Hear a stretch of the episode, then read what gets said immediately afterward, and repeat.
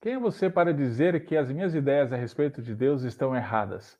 Você é orgulhoso demais, não acha? Pensando que somente o que você pensa a respeito de Deus está correto. E Jesus? Ele amava todas as pessoas e aceitava-as como elas são. Bem-vindos ao De Frente Contexto. Esse é o canal de estudo da Palavra de Deus. Essa, esses pensamentos, com certeza, você já ouviu, né, em, em alguma medida, em algum lugar. Isso porque nós vivemos em nosso país hoje uma incrível pluralidade religiosa. Existem os católicos em uma imensidão de segmentos, nós evangélicos, que uma outra infinidade de denominações nos dividem, os espíritas, os animistas de culto afro, judeus, islâmicos, enfim, existe uma verdadeira miscelânea, miscigenação. Uh, um, o Brasil é um verdadeiro caldeirão de raças, crenças, religiões. Diante disso, então, uma pergunta é crucial. Quem tem a autoridade final para dizer o que é verdade quanto a assuntos relacionados a Deus? Você já pensou sobre isso? É, lembre-se, durante a Idade Média, a igreja dizia que ela tem a autoridade final em assuntos de fé e prática, e, na verdade, durante a Idade Média, em assuntos de, que concernia a toda a vida da pessoa. Em nossos dias, alguns vão dizer que não existe bem o certo ou errado. O importante é o significado para cada um. Cada um tem a sua verdade. Outros podem até não afirmar, mas são experiencialistas. O que, que é isso? Eles vivem a partir de sonhos, visões, revelações, profecias. E aí, diante então desse caldeirão de ideias, a gente precisa se perguntar: e a Bíblia? O que a Bíblia tem a dizer a respeito disso? O texto de hoje é extremamente importante, Gálatas capítulo 1, versos 6 a 9, porque vai nos responder a essa pergunta, a pergunta de quem tem a autoridade final em assuntos de fé e prática. Vamos ver qual era o pensamento de Paulo e o que que Deus diz a respeito disso. Então, vem comigo, vamos juntos ouvir o que a palavra de Deus tem a nos dizer. Antes de ir para o texto, eu quero lembrá-lo a deixar o seu like, deixar seu comentário. Se não é inscrito ainda no nosso canal, se inscreva. Então vamos lá, vamos para de frente com o texto. Muito bem, gente, vamos para o texto. Gálatas capítulo 1, versos 6 a 9, ele está projetado aqui na tela a versão que eu estou usando é Almeida Corrigida Fiel. Diz assim: Maravilho-me de que tão depressa passasses daquele que vos chamou a graça de Cristo para outro evangelho, o qual não é outro, mas há alguns que vos inquietam e querem transtornar o evangelho de Cristo.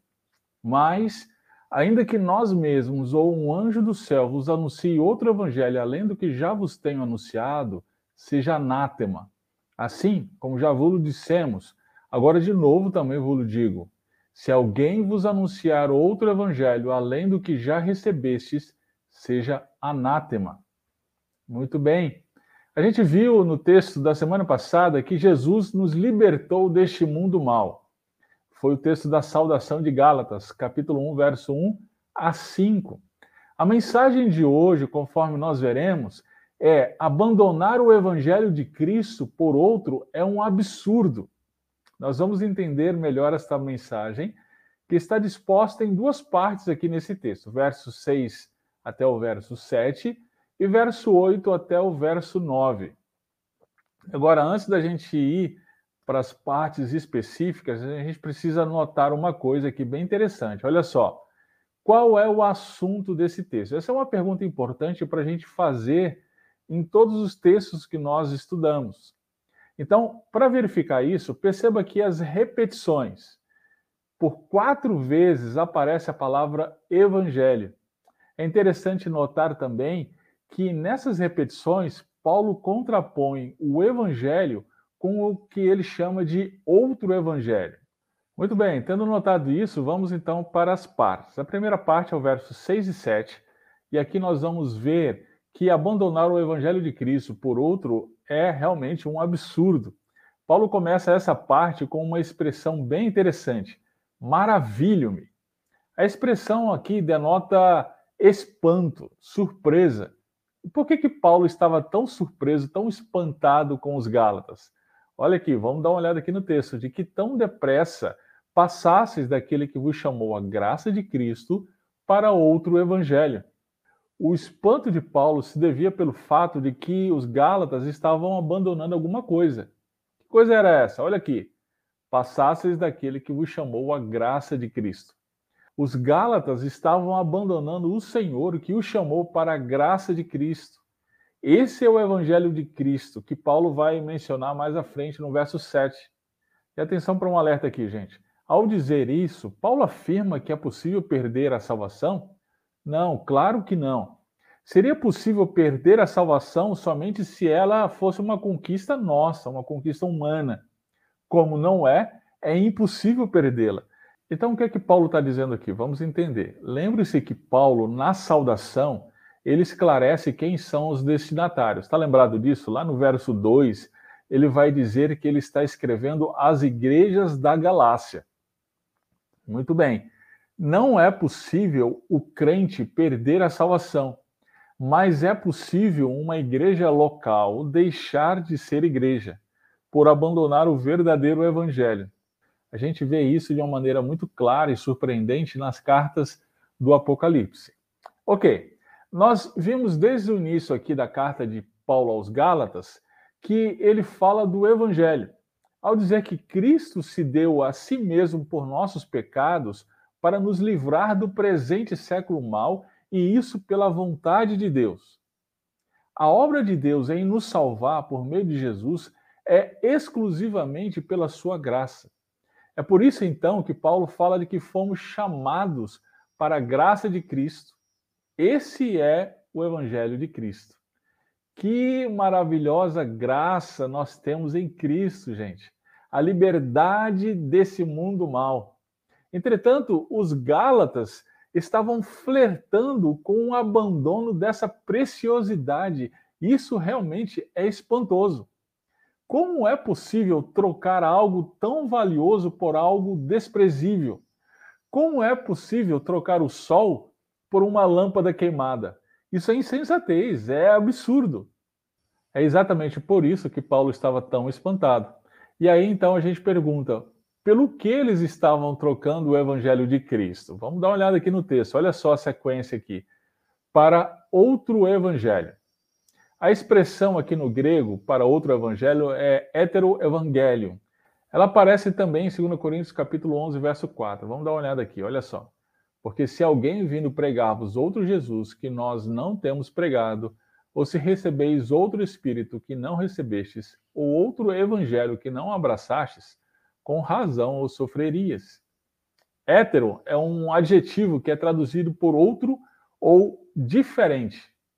É interessante notar que Paulo não especifica aqui que doutrina era essa, que outra doutrina era essa ele vai dar mais elementos no, a partir do capítulo 2, mas aqui ele é mais geral. Por que será? Porque a ideia era comunicar que, seja lá o que fosse, se não fosse o evangelho, seria absurdo. Diante de um produto falso, não importa tanto uh, o tipo da falsificação, é ou não é? O que importa é que é falso. Agora, uma vez que o Evangelho de Cristo se baseia na graça de Cristo, como vimos anteriormente, então tudo o que foge disso é baseado nos méritos das obras da lei. Então, todo e qualquer pensamento teológico que não se fundamenta na graça de Cristo está fundamentado nas obras da lei, seja lá quais forem as suas peculiaridades. É importante a gente observar isso também para ver que Paulo não relativizou, gente. Ele não disse que são diferentes perspectivas da mesma realidade. Não. Paulo contrapõe o verdadeiro evangelho com o outro evangelho. E como que ele faz esse contraponto? Vamos ver. Olha o verso 7. O outro evangelho não é outro. Peraí, por que que Paulo diz isso aqui? Ele acabou de dizer que é um outro evangelho, e depois, logo em seguida, diz que não é outro. O que, que Paulo está querendo dizer com isso? Ele chama a nossa atenção para o fato de que não existe mais de um evangelho. Ou trata-se do evangelho de Cristo, ou é uma falsificação, um embuste. Agora, toda falsificação traz problemas. E que problemas esse falso evangelho estava trazendo aos Gálatas? No verso 7, Paulo diz que esse outro evangelho vinha de alguns que inquietavam os Gálatas. Aqui é curioso, né? Porque a mentalidade dos nossos dias é que é a doutrina que divide, que causa separações. Então, as pessoas pensam, nós não vamos nos aprofundar nessas coisas, uh, nos estudos, ou você quer conversar sobre isso, discutir sobre isso. Esse negócio de estudo das escrituras só causa divisões. Não é isso que as escrituras dizem. O que Paulo está dizendo aqui é que é o outro evangelho que causa inquietação, transtorno, divisão. A verdade, ao contrário disso, ela apacenta, ela orienta, ela apazigua. Então veja, é o outro evangelho que não é o da graça de Cristo, inquieta a igreja e transtorna o evangelho de Cristo. Realmente é um absurdo trocar o verdadeiro evangelho por esse outro evangelho. Muito bem, agora vamos para a segunda parte. A segunda parte é o verso 8 até o verso 9. Na primeira parte, nós vimos que abandonar o verdadeiro evangelho de Cristo é um absurdo. E nessa segunda parte, nós vamos ver que é um absurdo, ainda que seja respaldado por homens ou experiências místicas e os pregadores desse outro evangelho são malditos. Então perceba que existem duas partes que nós vamos ver aqui dentro dessa segunda sessão do nosso texto de hoje. A primeira parte eh, nós vamos ver que é um absurdo, ainda que respaldado por homens ou experiências místicas. E nós vamos ver que os pregadores desse outro evangelho estão debaixo de maldição. Nós vamos, vamos ver aqui, vamos lá. Vamos começar aqui então uh, que é um absurdo, ainda que respaldado por homens ou experiências místicas. Nós devemos fazer então a pergunta diante aí dessa primeira sessão, como Paulo termina, né? O que fazer então para se resguardar desse outro evangelho? Vamos ver o que Paulo diz. Olha só. Perceba que Paulo começa o verso 8 com uma conjunção adversativa, mas eu acho que a gente tem que dar um graças a Deus por este mais. Isso porque, diante de todo o estrago que o outro evangelho pode fazer, existe um mas. Existe um contraponto a ele. E que contraponto é esse? É a autoridade que se estabelece frente ao outro evangelho. E que autoridade é essa? Vamos ver no texto, olha só, olha o verso 8 e também o verso 9, que aparecem as expressões do que já vos tenho anunciado, isso no verso 8, e no verso 9, o que já recebestes. A que Paulo está se referindo aqui, gente? Ele está se referindo à mensagem que ele pregou junto com Barnabé aos Gálatas, na primeira viagem missionária. Essa mensagem são as sãs palavras a qual ele se refere na segunda carta a Timóteo. 2 Timóteo, capítulo 1, verso 13, diz assim: ó, conserva o modelo das sãs palavras que de mim tens ouvido, na fé e no amor que há em Cristo Jesus. Essa mensagem, então, estava de acordo com os demais apóstolos, foi recebida do próprio Cristo e é ela que fundamenta a igreja. Essa mensagem é o verdadeiro evangelho. E quem tem a autoridade para estabelecer qual é o verdadeiro evangelho? O próprio evangelho a verdade se estabelece por si só. Sendo assim, não existe autoridade acima do próprio evangelho. É o que Paulo diz. Vamos dar uma olhada aqui, olha só. Veja que no verso 8, Paulo usa um pronome aqui, nós. Esse pronome se refere a quem? Lembre-se da saudação da carta, o destinatário, no verso 2. Paulo se refere a irmãos que estavam com ele. Além desses, Paulo se refere até mesmo a um anjo do céu. Ou seja, aqui Paulo relaciona dois personagens: a autoridade humana, ele mesmo e os irmãos que estavam com ele, Paulo, e a autoridade espiritual, ou seja, um anjo do céu. Por que, que Paulo menciona aqui anjo do céu? Lembre-se que no Antigo Testamento e nos Evangelhos, os anjos eram encarregados, dentre outras coisas, mas principalmente de entregar mensagens. Então, o que Paulo está dizendo aqui é: seja lá quem for, homens ou até mesmo algo extraordinário, uma experiência mística, que anuncie algo que seja contrário ao evangelho, deveria ser anátema. E aí a gente vai entender então essa segunda parte. Vamos ver aqui. Olha só, nós vamos ver aqui, como mencionei anteriormente, que os pregadores desse outro evangelho, eles estão debaixo de maldição. Eles são malditos. Aqui era de se esperar que Paulo dissesse algo como: Ah, gente, tá bom, eles estão pregando outro evangelho, eles estão pregando uma outro, um outro pensamento, uma outra doutrina. Então, assim, deixa para lá, segue sua vida, né? Ou tolere, saiba lidar com as diferenças. Mas não. O que Paulo diz é: seja anátema. E ele diz isso duas vezes, aqui e no verso 9, no finalzinho do texto. Gente, essa palavra anátema é extremamente séria. Ela significa estar debaixo de maldição. É a palavra grega para o hebraico heren.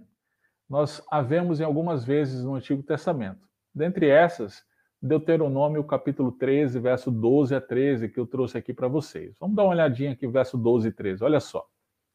Quando ouvires dizer de alguma das tuas cidades que o Senhor teu Deus te dá para ali habitar, uns homens, filhos de Belial, que saíram do meio de ti, incitaram os moradores da sua cidade, dizendo: Vamos, sirvamos a outros deuses que não conhecestes.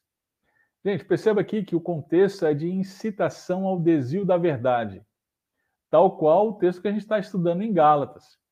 E aí, o que, que deveria ser feito? Vamos dar uma olhada, olha só, verso 14 a 16. Então, inquirirás e investigarás, e com diligência perguntarás, e eis que, sendo verdade, certo que se fez tal abominação no meio de ti, que deveria ser feito. Olha só, verso 15. Certamente ferirás o fio da espada os moradores daquela cidade, destruindo, destruindo o quê? A ela e a tudo o que nela houver, até os animais. Perceba, destruição total. Verso 16. E ajuntarás todo o seu despojo no meio da sua praça, e vai ficar com despojo. Não, olha lá. E a cidade, todo o seu despojo, queimarás totalmente para o Senhor teu Deus.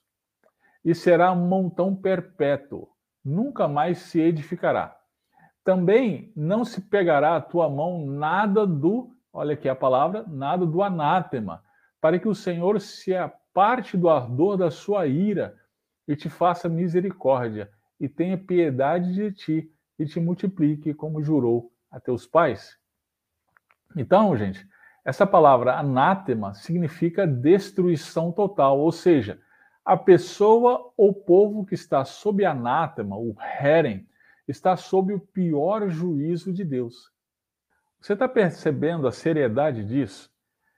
O pior juízo de Deus cairá sobre aquele que prega o outro evangelho, o evangelho que não é o de Cristo.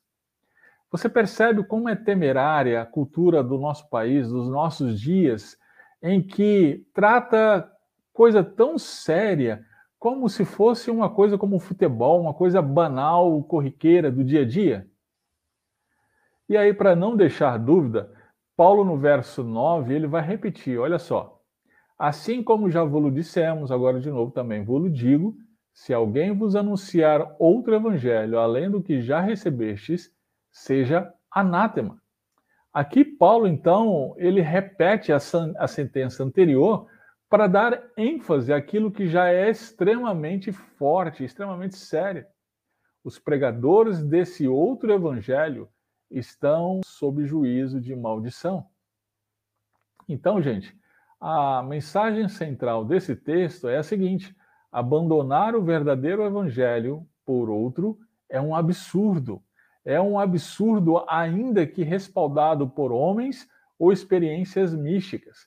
E os pregadores desse outro evangelho são malditos, estão debaixo de maldição. Muito bem, Diante disso, vamos pensar em algumas coisas muito específicas para nós. Quem tem autoridade final para dizer o que é verdade em assuntos relacionados a Deus? Essa foi a pergunta que nós iniciamos o estudo de hoje. E mediante o estudo do texto, nós entendemos que a resposta é Deus, o próprio Deus, por meio da sua palavra. Mas aí segue-se uma outra pergunta, então. Ok, é a palavra, mas quem tem autoridade para interpretar a palavra, interpretar as escrituras? E a resposta é a própria Escritura. A Escritura interpreta a Escritura. Ninguém e nada tem autoridade maior que as Escrituras. A igreja, então, ela está sujeita às Escrituras, ou pelo menos deveria estar. A cultura, ela está sujeita às Escrituras, ou pelo menos deveria estar. Né? Isso significa que a palavra de Deus tem a palavra final sobre tudo, sobre casamento, educação de filhos, trabalho. Toda controvérsia termina quando nos submetemos à Escritura. E aí, diante disso, nós precisamos encarar uma pergunta que se segue. Nós temos dado ouvidos aqui à autoridade. Se nós evangélicos, acertadamente, nós achamos um absurdo os católicos asseverarem para si uma autoridade que não lhes pertence, uma autoridade acima das escrituras. E aí então nós arvoramos a bandeira da reforma protestante, sola escritura. Sim, legal, é isso mesmo. Mas aí a gente precisa pensar, será mesmo que nós temos tido a mesma atitude dos reformadores ou nós temos hoje assumido a atitude dos católicos, né, quanto à autoridade das escrituras, ou melhor, quanto à autoridade da tradição, do concílio, da nossa denominação, das nossas confissões, acima das escrituras. Por exemplo, a Bíblia é muito clara em assuntos como aborto, sexo antes do casamento, divórcio, homossexualidade. A Bíblia é clara nessas questões mas aí nós somos tentados a preferir nos amoldar culturalmente à nossa sociedade, ao pensamento da nossa época, para ficarmos bem com todo mundo, é ou não é? Uma outra coisa para a gente pensar mediante esse texto é que as igrejas hoje estão repletas de pessoas que estão tendo visões, revelações, sonhos, profecias. E aí então disse: oh, está acontecendo um verdadeiro avivamento no Brasil. Não, isso está completamente contrário à palavra de Deus, contrário às Escrituras. Esse é um entendimento equivocado das Escrituras. As experiências místicas, elas podem até acontecer, mas elas têm que estar debaixo da autoridade do Evangelho. Por exemplo, uma coisa para a gente poder entender melhor o que eu estou dizendo aqui. A Bíblia é muito clara quanto a um namoro-casamento misto. Nós que somos cristãos, crentes no Senhor Jesus Cristo, não podemos namorar ou casar alguém que não seja. A Bíblia fala sobre isso em vários lugares. Mas aí, então, você está namorando alguém que não é crente no Senhor Jesus Cristo. Mas você tem um sonho, e nesse sonho você tem um entendimento que é a vontade de Deus que você case com essa pessoa. E aí, o que, que você faz? você tem a palavra de Deus que diz claramente que não é para você namorar ou casar com essa pessoa.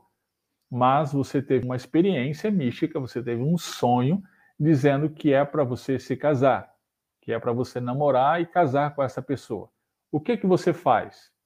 Bom, se você segue o seu sonho, então a autoridade final na sua vida é a sua experiência mística é o seu sonho e não a palavra de Deus. Então você está colocando a palavra de Deus de lado, você está rejeitando a palavra de Deus e então seguindo o seu próprio sonho. É exatamente isso que inúmeras pessoas estão fazendo, não somente quanto a essa questão, mas quanto várias e várias outras questões. E o que é pior? Se nós fazemos quanto a questões práticas como essa do dia a dia, o que nós então faremos com coisas muito mais graves, como é a doutrina, como é o evangelho, como é a palavra de Deus quanto a é o próprio Deus. É? O que nós então fazemos? Esse é o problema, essa é a grande dificuldade. A autoridade está nas experiências místicas e não na palavra de Deus. Muito bem, gente. Gálatas tem nos ensinado que o verdadeiro evangelho é algo tão precioso que deve ser cuidadosamente preservado. Mas como vamos preservar algo que não sabemos exatamente do que se trata? Por isso é tão importante nós perseverarmos no estudo da palavra de Deus, no estudo das Escrituras. Então, você que está estudando aqui comigo, eu quero dar uma palavra para você: não desanime. Lembre-se que temos o Espírito Santo que nos ajuda a entender a palavra, não em detrimento do estudo da palavra, não separado do estudo da palavra, mas por meio do estudo da palavra, o Espírito Santo então nos auxilia a entender o que Deus quer para as nossas vidas. Eu sei, tem textos que são realmente muito difíceis, mas eu entendo que isso é para que nós venhamos a nos lembrar humildemente que a palavra de Deus é como um oceano e nós como um barquinho, né? Então nós devemos ir até a palavra de Deus com muita humildade e dependência de Deus. Então, continue perseverando no estudo da palavra do Senhor. Muito bem, gente. Hoje ficamos por aqui. Lembre-se de deixar o seu like, deixar o seu comentário. Se ainda não é inscrito no nosso canal, se inscreva. E vamos continuar juntos de frente com o texto. Até a próxima semana.